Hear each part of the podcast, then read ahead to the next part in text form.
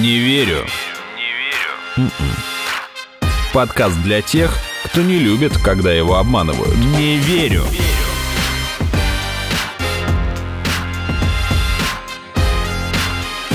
Не верю. Всем привет! Это подкаст «Не верю», и, как некоторые наши слушатели знают, он находится в отпуске. Но мы решили выйти со спецвыпуском, так как не могли не откликнуться на события, которые потрясли дружественную республику Казахстан. Напомним тем, кто впервые слушает этот подкаст, то, что мы здесь часто говорим о фейках, мифах и заблуждениях. Заблуждений и теорий заговора уже достаточно на этой теме, поэтому хорошо было бы расставить все точки над «и». Меня зовут Артем Буфтяк, мой соведущий Игорь Кривицкий. В твоем интро, если поменять отпуск на кому, вообще ничего не поменяется. Ну, допустим, да.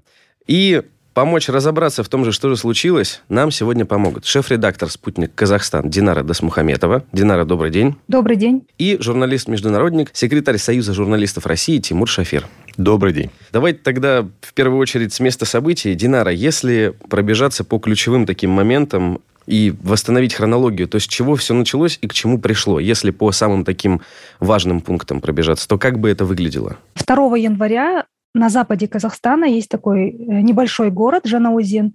Это э, недалеко от Каспия. Там живут в основном нефтяники, то есть те, кто работает на нефтяных месторождениях.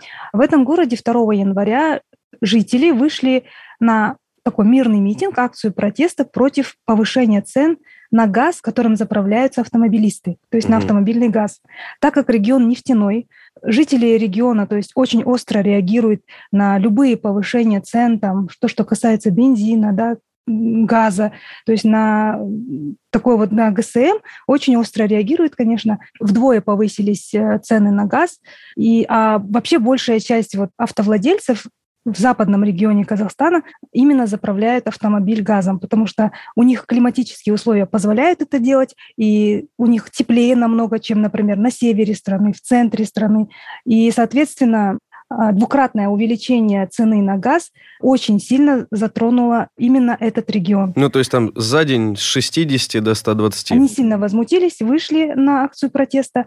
К ним присоединились потом, на следующий день присоединился город Актау, это вот тоже запад Казахстана, угу. к которому тоже относится Жанаузен. То есть это один регион. Все митинги вот в Жанаузене, в Актау, которые были 2-3 января, они были мирные, никаких беспорядков, никаких правонарушений, ну, кроме того, что они так стихийно собрались, не было допущено. На следующий день, то есть 4 января, к этим митингам присоединились другие города Казахстана. То есть начали соседние регионы охватывать митинги, и затем практически 4 января практически весь Казахстан, люди во всех регионах Казахстана пришли там на центральные площади к зданию местной администрации и начали протестовать против э, увеличения цены на газ. Вот с этого все и началось. 4 января Ближе к вечеру в Алматы, это, как вы знаете, самый крупный город Казахстана, бывшая столица Казахстана. И вообще в Алматы это население, такое протестное население, да, то есть очень часто там бывают митинги, но они обычно проходят ну, мирно. И вот в этом городе 4 января в Алматы тоже люди начали собираться. Вначале это было такое мирное собрание, да, мирный митинг. Постепенно начались какие-то, видимо, провокации, потому что участники митинга начали там, оказывать сопротивление силам правопорядка, то есть начали хулиганить, начали провоцировать на что-то. Динара, а если зафиксировать то получается у нас первые вот такие, ну, пусть это будет провокация, но они начались в какой день? 4 января в Алматы. И в этот же день, кстати, вечером, тоже примерно в это же время, беспорядки начали уже тоже охватывать митинги, которые вначале начинались как мирные, но потом это перешло, переросло в беспорядки, там, в правонарушения какие-то, угу. то есть сопротивление открытые. властям, да. А на этот момент интернета в стране уже сколько не было? Интернет 4 января интернет был, 5 января Ага, 5 есть... января где-то во второй половине дня мобильный интернет был отключен, угу. но Wi-Fi еще работал 5 угу. января. Ага. А к этому моменту Такаев уже перестал говорить о мирных протестующих и начал говорить уже о там неких вот бандитствующих элементах, деструктивных силах, заговорщиках, или это случилось Нет, чуть это, позже? Мы же сейчас еще находимся в вечер четвертого. Ну, я понимаю, я вот как раз да, хочу да, поймать да. этот переломный момент. А ну вот сейчас Динара расскажет. Да, вот как раз вот в ночь с четвертого на 5 января, можно сказать, уже начались беспорядки, уже началось какое-то вот противостояние, стычки с полицией. И 5 января это все продолжало нарастать, но если в других регионах, может быть, где-то там, в каких-то регионах немножко это поутихло, но 5 числа уже можно сказать, что э, в регионах, особенно в Алматы, участники мирного митинга, да, который начинался как мирный митинг, они уже начали погромы. 5 января начались погромы, начиная со второй половины дня. Угу. И эти погромы потом переросли дальше в атаки на государственные здания, на здания правоохранительных органов. То есть начали захватываться департаменты полиции, да, разграблены были оружейные магазины, в это же время, то есть мародеры начали действовать, да, то есть просто начали захватывать, э, вламываться там в магазины, то есть э, Вечером начали раз, началось разграбление магазинов, потому что то есть силы против правопорядка уже не могли контролировать всю ситуацию, да, то есть они там где-то в центре, может быть, города противостояли там людям, которые идут колонной на здание городской администрации, пытаются его захватить, захватили его, да, а в это время там вокруг, например, на улицах вокруг этой площади а, мародеры э, начали уже грабить магазины, устраивать погромы. Это в старой столице, в Алматы. Это было в Алматы все. И подобные действия были также в других регионах. Это вот в частности Козлординская область, Алматинская область, Жамбылская. То есть в основном на юге Казахстана это все происходило. При том, что начался, начались протестные движения на западе как раз-таки. В нефтяном регионе, Сначала, да. да, началось на западе, а, но они там вот именно в Мангистауской области, ага. вот, куда относится город Джанаузен и город Актау, город Актау это вот областной центр, угу. там было все ну, все мирно достаточно. А тут никаких, подключились южане. Ну, можно сказать, юг и юго-восток вот прям угу. очень сильно охватили вот эти погромы, и беспорядки и атаки на здания правоохранительных органов, в том числе на здание Комитета национальной безопасности, территориальные здания Комитета национальной безопасности, также вот Академию погранслужбы, вот в Алмате есть Академия погранслужбы, на нее напали. А им-то за То что это было досталось? все синхронно происходило. То есть одновременно нападали с разных сторон в разных частях города на вот такие стратегические объекты. Хорошо. Также пытались захватить... Это пятое число получается. Это пятое число, да. Также пытались захватить телерадиовещательную вышку в Алмате. Что-то жгли даже. Да, но они ее не захватили, удалось отразить нападение. И также департамент полиции, городской департамент полиции в Алматы в ночь с 5 на 6 января, как рассказали потом сами полицейские, атаковали за ночь в течение ночи 27 раз. Пытались угу. захватить. То есть ну, они обороняли несколько да. дней, вот это здание оборонялось несколько дней. Угу. Так, хорошо. И получается, у нас осталось еще несколько дней до завершения этих всех событий. 6, угу. 7, 8 что происходило, если коротко? 6 а, числа, 6 января, то есть 5 января было захвачено здание городской администрации, оно было разгромлено, сожжено. За этим зданием находится старая резиденция президента. То есть угу. Алмата когда-то была столицей, и, соответственно, там есть здание резиденции старое.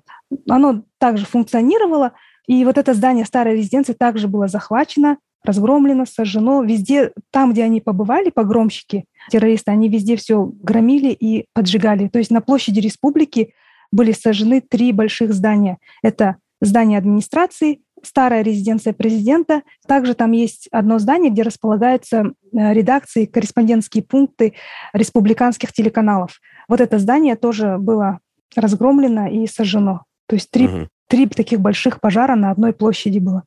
6 а числа а, начали правоохранительные органы с утра, в том числе и военные, пытались начать вот а, зачистку площади, то есть начиналась контртеррористическая операция. То есть э, чрезвычайное положение уже было введено в этот момент? Да, чрезвычайное положение уже было введено. И риторика введено, сменилась, то есть насколько, ну, по, по крайней мере, числа. в России писали, что резко все протестующие стали именоваться никак иначе, как террористы, и, соответственно, даже те мирные граждане, которые вышли, ну, не знаю, заявить о протесте тем, что они просто стоят где-то в центре города, им там намекнули, что хорошо бы покинуть эту площадь, так как если они ее не покидают, они попадают в число бандформирования. Если я правильно помню, где-то 6 числа Такаев сказал, что разрешил силовикам огонь на поражение. Ну вот сейчас Динара поправит нас. Да. Ну, просто сказал в России, как бы это не только в России, это и официальная риторика казахстанских властей. Ну, просто Тоже позже об этом всем узнавали. Да, Да, так и было. 6 числа началась уже контртеррористическая операция, и в течение 6, 7, 8, 9, ну, то есть все эти дни угу. во всех регионах Казахстана проводилась вот эта антитеррористическая операция. На сегодня она завершена в 14 областях, еще в, в, в двух областях и в городе Алматы она еще продолжается. Но в Нур-Султане, в столице, ситуация была спокойная. То есть, да, было очень сильное усиление правительственные здания э, и резиденция президента усиленно охранялась. Угу. До сих пор сейчас есть в городе э, военная техника, все стратегические объекты взяты тоже под усиленную охрану. Но в целом была обстановка спокойная. Угу. Но при этом где в Алматы аэропорт удалось захватить?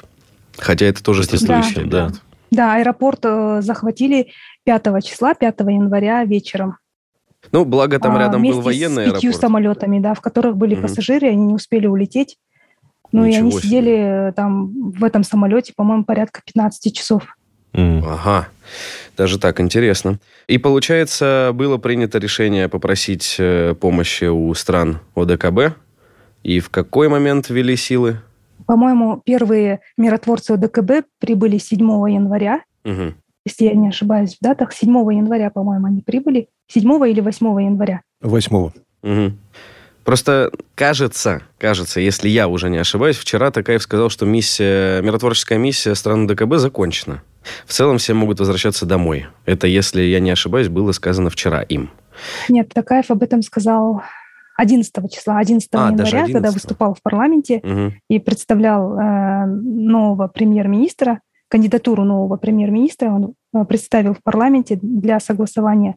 То есть парламент должен был одобрить. И тогда он сказал, что миссия ОДКБ завершена, миротворчество угу. ОДКБ. То есть с 13 числа уже начнется, постепенно они начнут уезжать уже из Казахстана. Не верю.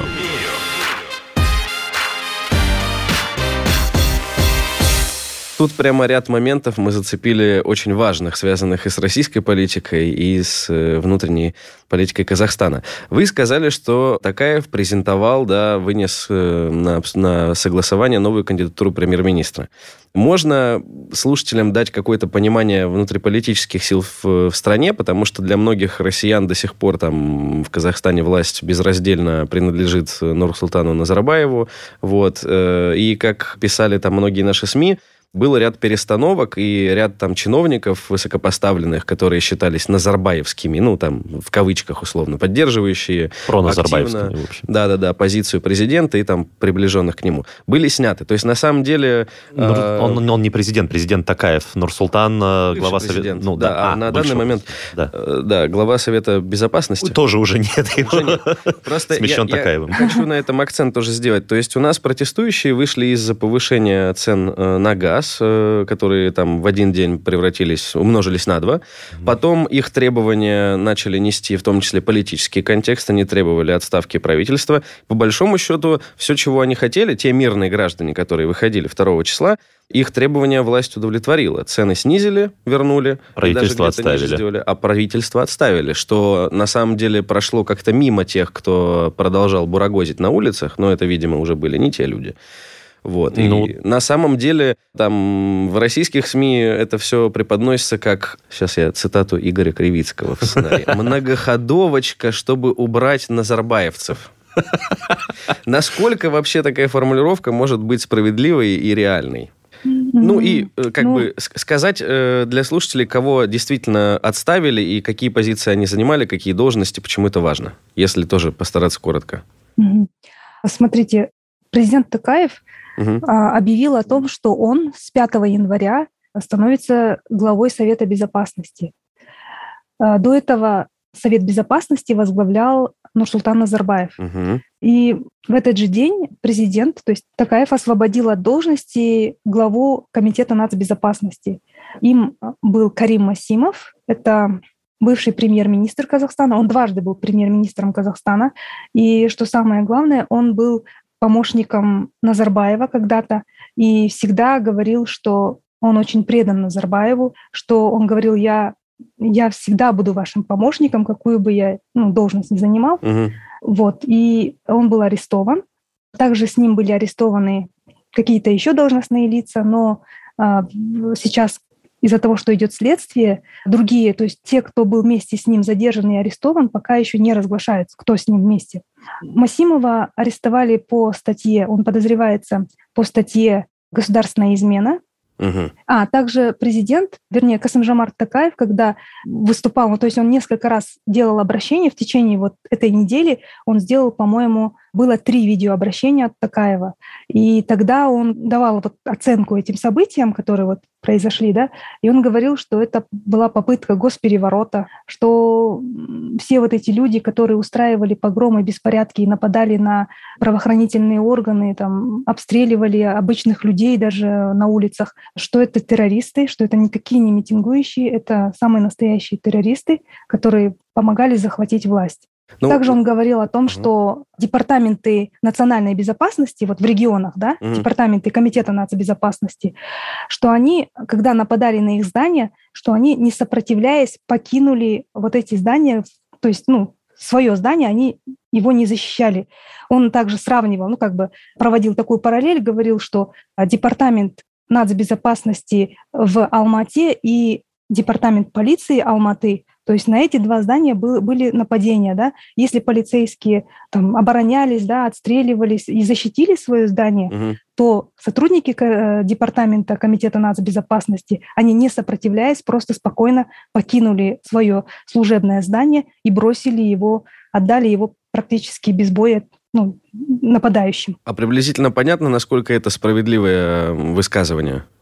Со стороны Такаева, а, ты имеешь ну, в виду? Ну, вообще, оно, оно правдиво, то есть так, так и было действительно? Или есть ну, только сейчас официальное? Идет следствие. Я ага. думаю, что президенту, наверное, можно доверять. Это же глава Совета Безопасности в данный момент, да, главнокомандующий. Понял, понял вооруженными силами. Там же еще были 5 января, э, Такаев же объявил об отставке правительства, и там был снят еще Оскар Мамин, который входил да, в кабинет министров. Да-да-да-да. И еще сама Табиш, зампред э, Комитета национальной безопасности, а они же тоже являлись, э, ну, по крайней мере, как пишут, опять же, в российских СМИ, такими старыми, добрыми соратниками Назарбаева, то есть являлись... А, да, давайте я поясню про угу. Самата Абиша. Дело в том, что Самат Абиш – это племянник Назарбаева. Угу. То есть он сын младшего брата Нурсултана Абишевича, и он очень долгое время, время занимал должность, возможно, и сейчас занимает, должность первого заместителя председателя Комитета нацбезопасности. А возможно и сейчас, а, то есть непонятно до сих пор? Да, потому что э, Токаев назначил, после того, как уволил главу нацбезопасности, он назначил туда, ну то есть нового председателя и нового первого заместителя председателя. Но при этом, вы знаете, мы не видели указа о, об увольнении другого первого зама, то есть об увольнении Самата Абиша. Опа. По крайней мере, мы не нашли его до сих пор. Были перебои с интернетом, сайты не работали, да, государственных органов. И что интересно, вот на сайте Комитета нацбезопасности угу. числится, то есть написан первый зам, да, Самат Абиш, и еще один первый зам, вот которого назначили на прошлой неделе, э, Мурат Нуртулев. Угу. То есть ну, пока ну, то что есть, устно На только. сайте было указано два первых зам. Угу. Мы спрашивали у пресс-службы Комитета нацбезопасности, то есть э, вот как вот у вас два первых зама, но они этот вопрос сейчас не комментируют. Ну и еще единственное, наверное, что хотелось бы спросить, Динара, вот так как вы находились, э, ну, в некотором роде, можно сказать, что в эпицентре этих событий, насколько вам кажется действительно разительное отличие тех, кто э, присутствовал среди там митингующих, да, в начале протеста и в конце. Это действительно были разные люди абсолютно. То есть складывается впечатление, по крайней мере, я буду говорить только за себя, у меня складывается впечатление, что это правда были абсолютно разные люди. В первом случае это там вышли ну, недовольные граждане, у которых накипело по ряду причин, и повышение цен на газ стало просто той точкой, которая, ну, вывела, видимо, из себя людей. Во втором случае это какие-то очень организованные бандформирования, которые явно понимали, что они делают, была определенная организация, ну,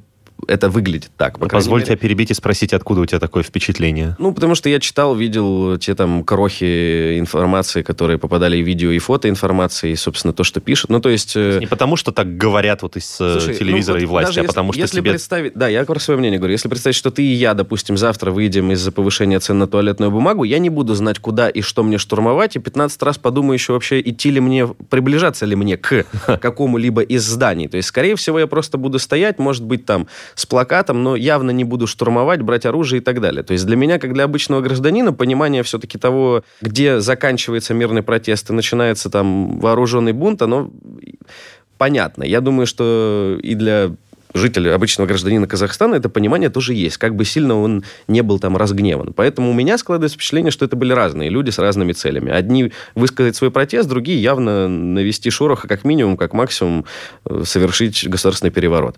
Вот насколько впечатление меня, как обычного гражданина Российской Федерации со стороны, оно э, совпадает с впечатлением граждан Казахстана? А, я с вами согласна. Я думаю, что вот те люди, которые в первые дни э, выходили на митинг, это э, были действительно люди, которые недовольны ценами, да, недовольны инфляцией, у которых есть э, претензии к тому, что вот зарплаты не растут, да, а цены там чуть ли не каждый день меняются в магазинах. И я думаю, что этой ситуацией, да, вовремя воспользовались, ну, в кавычках, да, какие-то деструктивные силы, которые, возможно, готовились, да, к чему-то, возможно, у них было что-то подготовлено, какая-то основа, не знаю, база. И я думаю, что они воспользовались этим. И те люди, которые выходили на мирный митинг, я надеюсь, что они, увидев беспредел, который начинался, что они просто ну, не стали к ним присоединяться и просто ну, разбежались. Я надеюсь на это. А, а да, еще а, один момент хотела да -да -да. Я с вами, кстати, согласна. Вы сказали, что митингующий, обычный митингующий, он не пойдет громить там какие-то магазины или там а, административные здания, да. там, э, нападать на полицейских, да, на военных. И еще один момент, что вот эти участники беспорядков, они также атаковали также а, две больницы в Алмате. Две больницы. Mm-hmm. То есть человек, я не знаю, там, обычный митингующий, он же не будет там обстреливать э, больницу, да? да. А, больницу номер 7 в Алмате говорили, что мы, наши корреспонденты туда ходили, в эту больницу уже после того, как немножко стабилизировалась ситуация, и врачи там рассказали, что пришли вот эти террористы, привезли своих раненых и э, говорили, вот окажите им помощь, оказывайте медицинскую помощь, обстреливали окна, хорошо никто не пострадал, обстреляли реанимационное отделение, ну, снаружи, да, mm-hmm. то есть один этаж, где было э, расположено реанимационное отделение. Я не знаю, это люди полная неадекватные люди, мягко говоря. И при том, что полиция сообщала, что у тех людей задержанных, да, которые участвовали в этих погромах и беспорядках, что у них были изъяты, кроме оружия, были изъяты наркотики и какие-то энергетические напитки, от которых, по-моему, просто у них сорвало голову. Угу. То есть Red Bull не только окрыляет, понятно. А, я еще читал, что были нападения на скорой помощи зафиксированы несколько раз да. э, со стороны На скорую вот этих... помощь, на пожарные угу. машины, то есть э, пожарных, которые приезжали на место, вот где все это жгли, угу. просто их выкидывали из этих пожарных машин, избивали и не давали тушить э, пожар, делать свою работу. Угу. И точно так же с сотрудниками скорой помощи. По-моему, вот несколько дней назад говорили, что 10, что ли, сотрудников скорой помощи пострадало. Ну, возможно, эта цифра уже сейчас больше. Ага.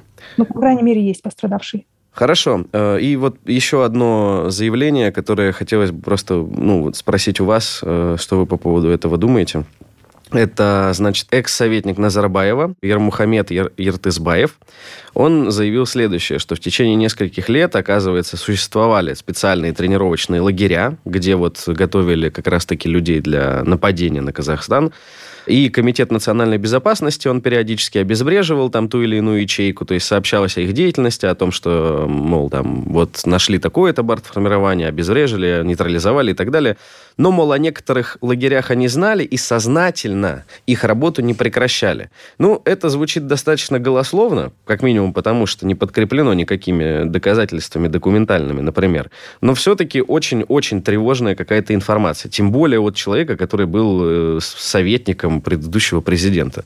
Насколько это вообще может быть правдой? Я думаю, что это может быть правдой, потому что Ермухамед Ертызбаев – это человек, который много лет э, работал в администрации президента, он был советником Назарбаева, угу. занимал должности министра.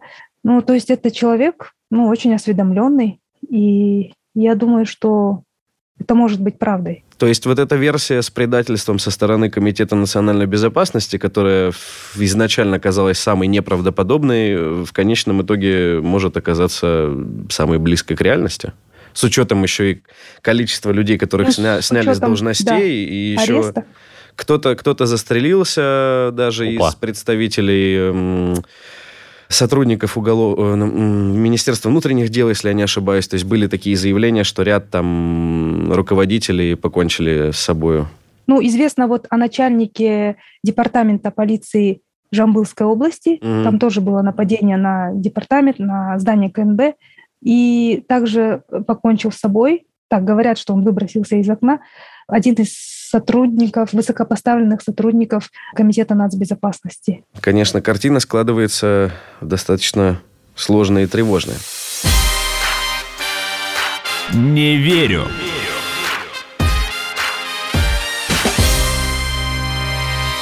Тимур, Настало как, ваше как, время. Как вы смотрите на всю эту ситуацию, так как вы же находитесь в России? Да. И, соответственно, ну, по большому счету, объем информации, который есть у вас, он там такой же, как у любого гражданина Российской Федерации. Ну, плюс-минус. Потому что сейчас вот мы выслушали человека, который находится в Казахстане, еще и шеф-редактор «Спутника», то есть явно информации было больше у Динары. А вот с вашей стороны, как это все выглядит на самом деле? Это подготовленная акция? Это какие-то стихийные протесты? Вот что у вас складывается? Коллеги, я мы все находимся в России, мы все в той или иной степени совершенно верно обладаем одинаковой суммой информации. Угу. Более того, я позволю предположить, что даже те наши коллеги, которые находятся в Казахстане, они обладают практически той же самой суммой информации, что обладаем мы. Официальной. Официальной, потому что никакой другой информации, кроме официальной, у нас нет. Вот э, там даже не надо далеко за примерами ходить. Задержаны несколько тысяч нарушителей правопорядка, террористов, бандитов. Угу. Кроме несчастного киргизского избитого по ошибке музыканта, вы кого-то видели да. с показаниями признательными? Мы нет, не видели никого. Нет. Соответственно, это вообще очень интересное явление, буквально секундное отступление. Это лишний раз доказывает, что в нашу эпоху мобильности, интернета, цифровизации и все прочее, количество информации не обязательно переходит в качество. Это точно. В самый разгар уже 4 января, когда шли в, в, в разнос события, был отключен. Я вот тут, пока мы разговаривали, посмотрел переписку с казахстанскими коллегами. Мне кажется, все-таки, может, я ошибаюсь, но мне кажется, интернет был отключен уже 4 числа. Да. Потому что на связь они стали выходить только 5 вечером. Интернет не было суток. Так вот, за день, за два, за три, за неделю до произошедших событий ни один э, источник информации, анонимный или персонализированный, там какие-то у нас инсайдерские телеграм-каналы, наши уважаемые знаменитые политологи, я специально потом проверял, в информационном пространстве не было ни одного упоминания слова «Казахстан», названия страны, и контексте какого-то возможного кризиса, проблем и т.д. и т.п. Хотя, опять-таки, даже те, кто у нас занимаются этой темой, те, кто занимаются регионом, прекрасно знают, насколько взрывоопасный этот регион. Вот коллега упоминала Женаузень. Такие места, как Женаузень, Шанырак, они были на слуху еще 10-12 лет назад, когда там происходили точно такие же фактически попытки восстания недовольных ну, по экономической там, там теме. Было... Стрельба шла по людям, по рабочим. Да. Там было много достаточно убитых. То есть все об этом прекрасно помнили. Но, тем не менее, количество информации у нас в случае Казахстана в качество не перешло. До этого я наблюдал такой же практически коллапс инсайдеров, когда у нас происходила в России смена кабинета министров. Последняя, когда у нас сыпался огромное количество инсайдеров, кто будет назначен премьер-министром.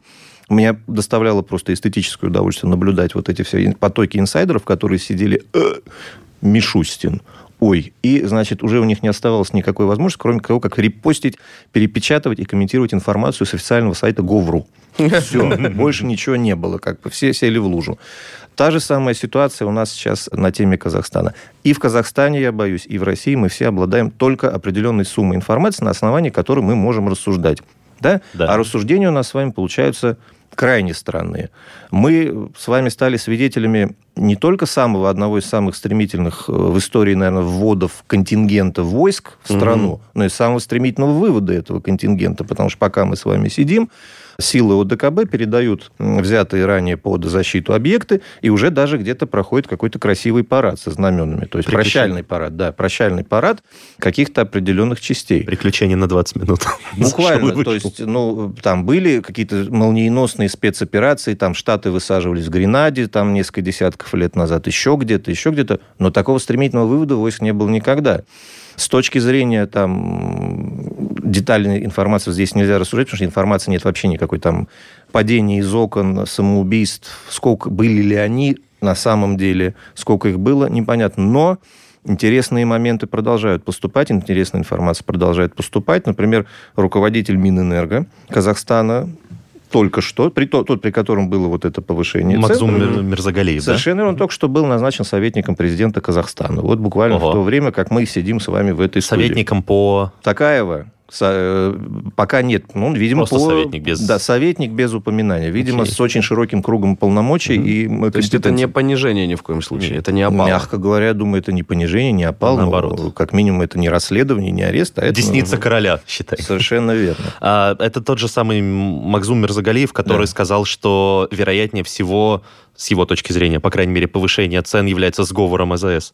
Да, да, совершенно, Господи. совершенно да. верно, это он. И, и еще как бы а, такой очень важный момент, который мы, мы тоже проговаривали сейчас с коллегой, были ли это разные протестующие, да, мирный угу, протест, угу. который потом перетек в вооруженный протест, это террористы, там, тренированные за рубежом мирный протест, направленный на смену режима, ну, я всегда, я всегда говорю и себе, и своим окружающим, давайте попробуем мирно сменить руководство ТСЖ в нашем доме, да, в, в, в, в наших жилкомплексах. Вот, э, давайте попробуем это организовать, давайте попробуем сделать. Это дело не одного дня, не одной недели, и не какого-то такого ресурса просто выйти на митинг и о чем-то поговорить. Это огромная полномерная работа. Да? Это требует нервов, ресурсов, разговоров, если мы говорим только о мирной ситуации. А когда происходит, ну, буквально по ленинским принципам, да, телефон, телеграф, ну, в наше ну, время да. это интернет, 4 числа он отключается, захватить почту 5 числа моментально разгромлен, разгромлено здание, где находится 5 телеканалов, включая наши, значит, телекомпания «Мир», тут же была разгромлена, подожжена местные компании, Казахстан, там, еще, в общем, 5 телекомпаний там были разгромлены. Ну, и стрельба уже активно шла 4 числа, вот коллеги из «Дождя», они получили очередь из э, огнестрельного оружия от людей, насколько я понимаю, одетых в военную форму без, без опознавательных, без опознавательных знаков. знаков, это тоже уже было 4 числа. Поэтому, э, как минимум, стремительность происходящего в Казахстане, она, конечно, вводит в изумление. И она еще, это, все, все эти события, они, конечно, будут в дальнейшем изучаться. И я очень надеюсь, на основании их будет делаться какой-то анализ хотя бы угу. предварительный. А пока мы можем, да, мы можем только обсуждать эту сумму фактов. Вот вы сказали про эстетическое удовольствие, которое испытывали во время... Э, коллапса инсайдеров. Коллапса инсайдеров, Запомнил, да. это просто прекрасное словосочетание. А, а я э, испытываю удовольствие, смешанное просто с каким-то иступлением и негодованием, когда в очередной раз читаю восторженный отзыв э, от российских каких-нибудь экспертов-политологов о вводе российских вооруженных сил миротворческих. Кажется, я даже знаю, кого ты имеешь в виду. На территорию Казахстана. То есть это все преподносится с ликованием из разряда «Ура, Россия усилит свое влияние в Казахстане. Вежливые люди оттуда, полетели там. Да, да, вежливые люди полетели выгонять фонды Сороса, и, наконец-то, вот эта точка, куда хочет зайти э, США, будет принадлежать нам. При этом как бы ряд более-менее адекватных политологов заявляли, что для Такаева это решение явно, видимо, давалось не очень хорошо, потому что Россию не шибко жалуют, а тем более уж войска любой страны не шибко жалуют граждане той страны, куда они прибывают. Поэтому это было воспринято максимально нервно, мне кажется, со стороны граждан. И вывести эти войска тоже хороший вопрос, потому что когда у тебя уже на территории есть люди с танками, ты, конечно, можешь, как в случае с ТСЖ, попросить их уйти, но они могут, ну, допустим, сказать, сказать что они не хотят уйти. Ну, мы в четверг там, наверное, может быть. После дождя. Поэтому это было сложно. И то, что стремительный вывод, это, конечно, тоже удивительно. Слушай, но, но с другой стороны, насколько Такаеву все-таки нужны были войска ОДКБ, вот и, во-первых... Я к этому и подвожу, Тимур. Ну, я просто хотел ага. спросить, то есть, как бы, насколько они были нужны, во-первых, объективно, то есть, насколько не справлялись силовики с э, возросшими протестами, во-вторых, насколько они ему были нужны, ну, то есть, насколько он был готов идти на какие-то уступки. Ну, то есть, если он даже проживал э, то, что Путин в его в прямом эфире забыл, как его зовут, Вот. Ну, это ладно. Тут по-другому было бы странно поступить. Может быть, Игорь, он не доверял силовикам, поэтому тут речь не про то, что не справлялись. да, или вот, вот. А это, то, кстати, что нужна была зрения. сила, которая не предаст. Исходя из, опять-таки, стремительности развития ситуации, мы с вами можем рискнуть и предположить, что у президента Такаева на тот момент не было никакого другого выхода, чем либо опять-таки, очень оперативно обратиться к третьей силе. От, ну, а с учетом того, какое разделение внутри Казахстана там идет, там юг, э, запад, жузы, все прочее политические ладно, это даже не третья, а там четвертая или пятая сила. Так вот, у него, видимо, было два одесских не очень хороших выбора. Либо пригласить с кого-то со стороны, либо, ну, не хотелось бы, конечно, об этом думать, но разделить судьбу некоторых других руководителей э, там, восточных стран, которые вот не так аккуратно все-таки смогли выйти из подобной ситуации.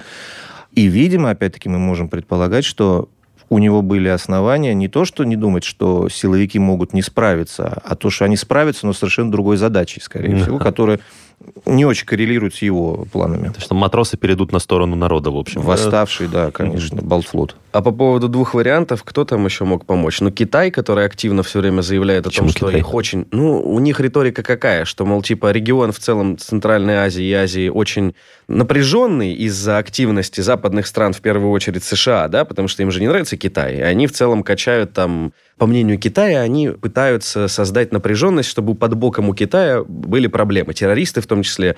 Короче... Выход из Афгана для этого же. Схему да, ты понимаешь. Понятно, да, и поэтому мне кажется, что уж китайцы сидели уже вот так вот на границе с автоматами, такие, а мы? Мы тоже поможем. Я вот позволю себе... Я человек с очень богатой фантазией, но я даже пока на данный момент не могу себе представить ввода ограниченного там или хотя бы частичного ввода контингента НУАК в какую-то ну, национально-освободительную армию Китая, в какую-то сопредельную им страну, абсолютно не входит, мне кажется, в, ни в планы, озвученные на последнем съезде КПК, mm-hmm. ни вообще на, не, не, не коррелирует никоим образом с внешней политикой и председателя СИ и его коллег. То есть рассчитывать на китайских товарищей, видимо, было маловероятно на соседей по региону. Там такой клубок интересов и дружбы, что mm-hmm. тоже сложно на это рассчитывать. А вариант был фактически один. И mm-hmm. вариант этот можно было максимально легитимизировать, что это не вот русских войск конкретный, а вот войско ДКБ. Там до кучи белорусские прилетели товарищи, и соседние Киргизии, соседнего Кыргызстана там вошли, армянские какие-то да, части, mm-hmm. возглавляемые Пашиняном, который это все озвучивал. То есть это была максимально возможная легитимизация в крайне сжатые сроки и, видимо, при очень высоком уровне опасности. Кстати, есть... а официальный предлог ввода войска ДКБ, он какой? Типа содействие контртеррористической внешняя, операции? Внешняя угроза такая же. Внешняя? Внешняя, mm-hmm. потому что по уставу ДКБ, насколько мы понимаем, войска у ДКБ не используются для внутренних разборок. Mm-hmm. Они используются только в случае угрозы извне. Так как у нас э, международный терроризм, это официально признанная такая формулировка определенных угроз, мы сталкивались, ну, официально официально это озвучивается в Афганистане, там, в Сирии, в ряде других угу. регионов, и тот же самый запрещенный в России ИГИЛ, то здесь, как только Такаев озвучил, назвал вслух международный терроризм, все, основания для ввода контингента ОДКБ были. И вот у меня просто вопрос в форме сомнения, как бы, что случилось раньше. Он сначала решил, что это террористы, и поэтому нужны войска, или он решил, что нужны войска, Поэтому содружественные. И поэтому буду называть их террористами. Вот, ну, наверное, все развивалось тоже очень стремительно. Угу. Там вопрос промежутка между этими решениями, возможно, составлял там даже не часы, а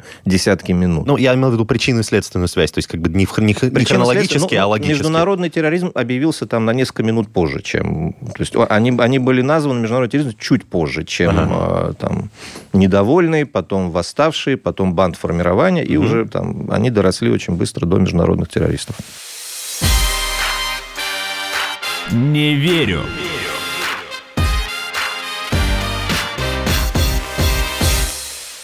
Игорь, у тебя был один из вопросов про то, что насколько справедливым будет предположение, что за всеми вот этими радикальными, так сказать, протестующими, да, бандформированиями, которые перехватили на себя инициативу, насколько за ними могут стоять э, именно радикальные исламистские организации, а не просто политические какие-то силы внешние, которые там, не знаю, которых не устраивает нынешний президент или, не знаю, поддержка России в каких-то вопросах. Хотя Казахстан не признает Крым, например, если я не ошибаюсь.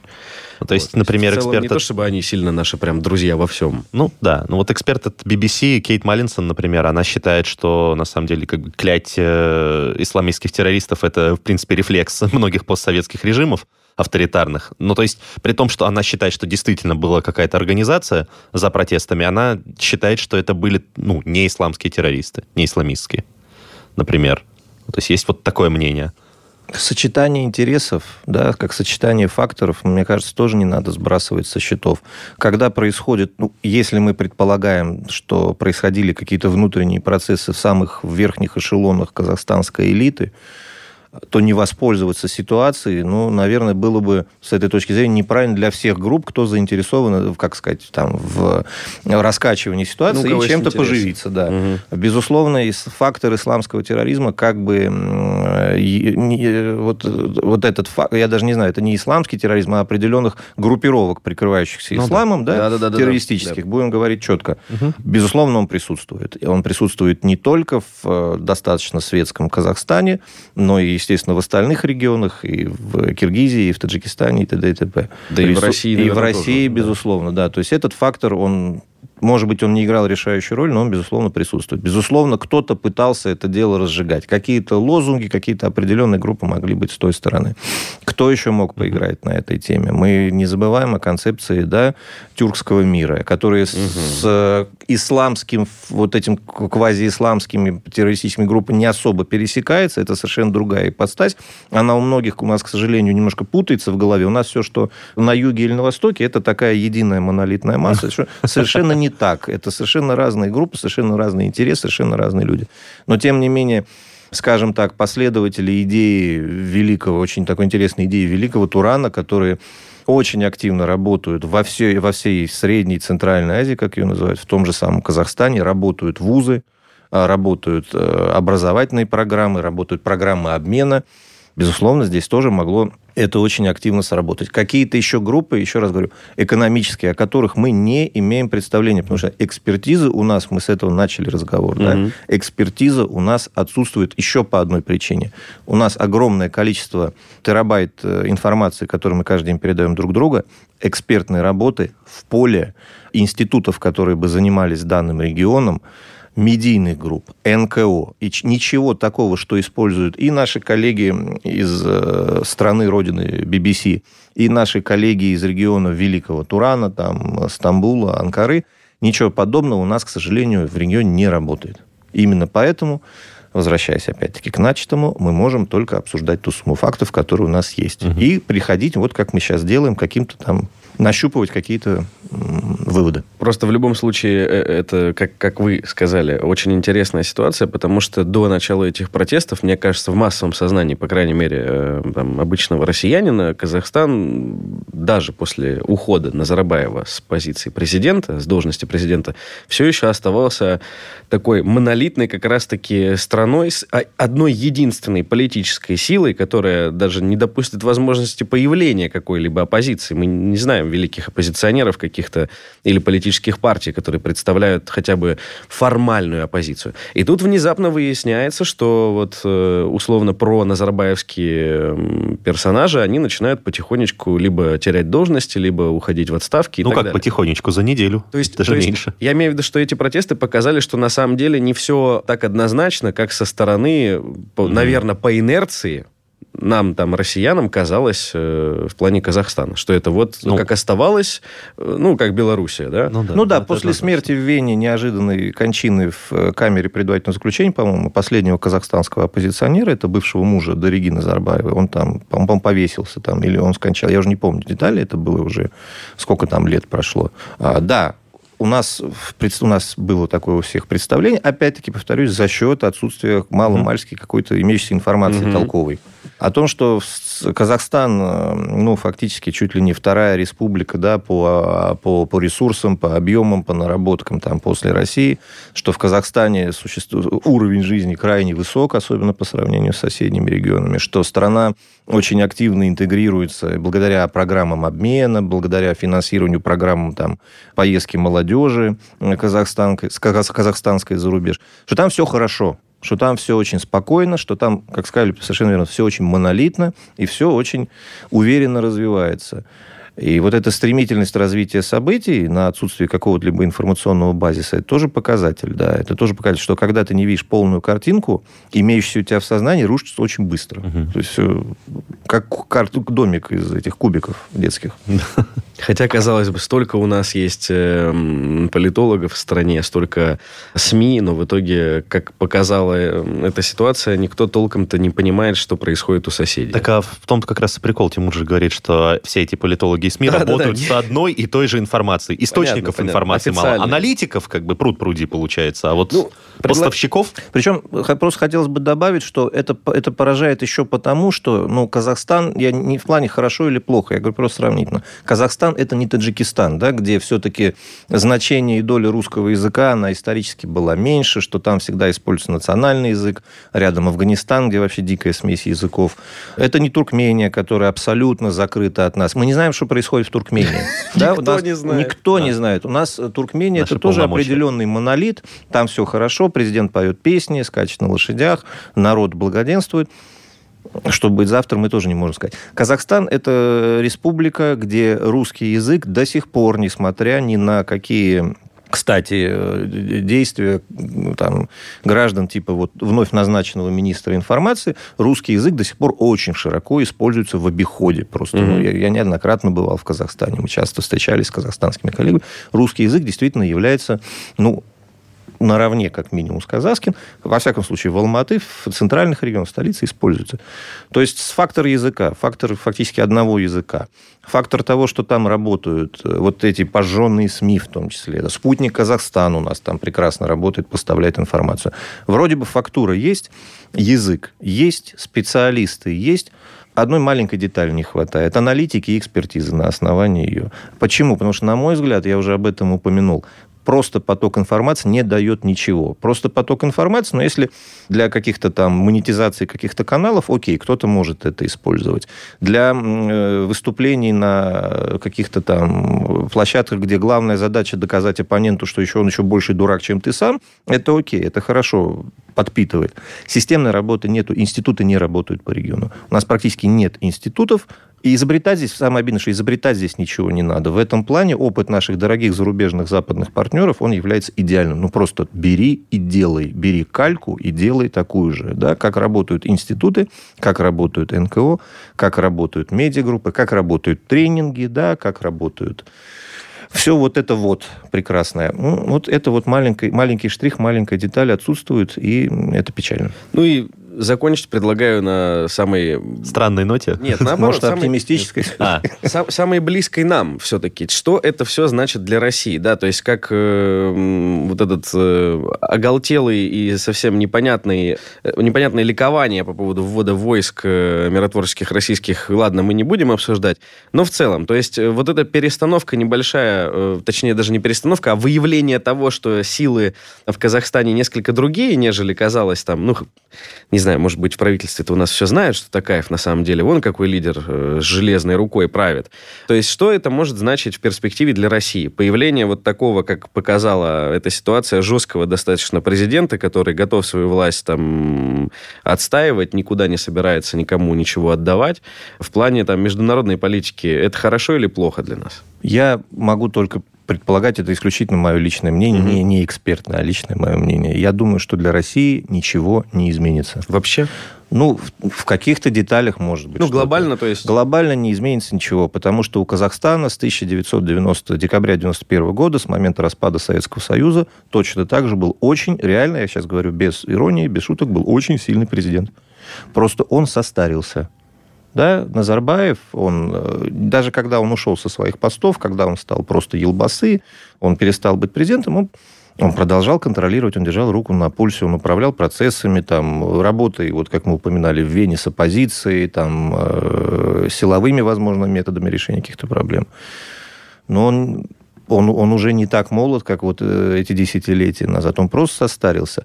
Сейчас президент Такаев, он значительно моложе, он, видимо, он сможет выстроить вокруг себя, наверное, он сможет выстроить вокруг себя такие же схемы и силовиков, и экономистов, и всех прочих, которые, и там, может быть, близких просто людей по каким-то признакам, которые работали все эти десятилетия. В этом плане, ну, тогда можно предположить, что с глобальной точки зрения для взаимоотношений России и Казахстан не изменится ничего. Ну, может быть, там несколько раз в своих новогодних обращениях он, говоря о том, что был преодолен кризис и побежден международный терроризм, может быть, он там будет заявлять высказывать, пардон, слова благодарности структурам ОДКБ. А так глобально я не вижу, что там может измениться. Понятно. Ладно, большое спасибо. Тогда надеюсь, что все. Игорь, у тебя нет вопросов? Ответов?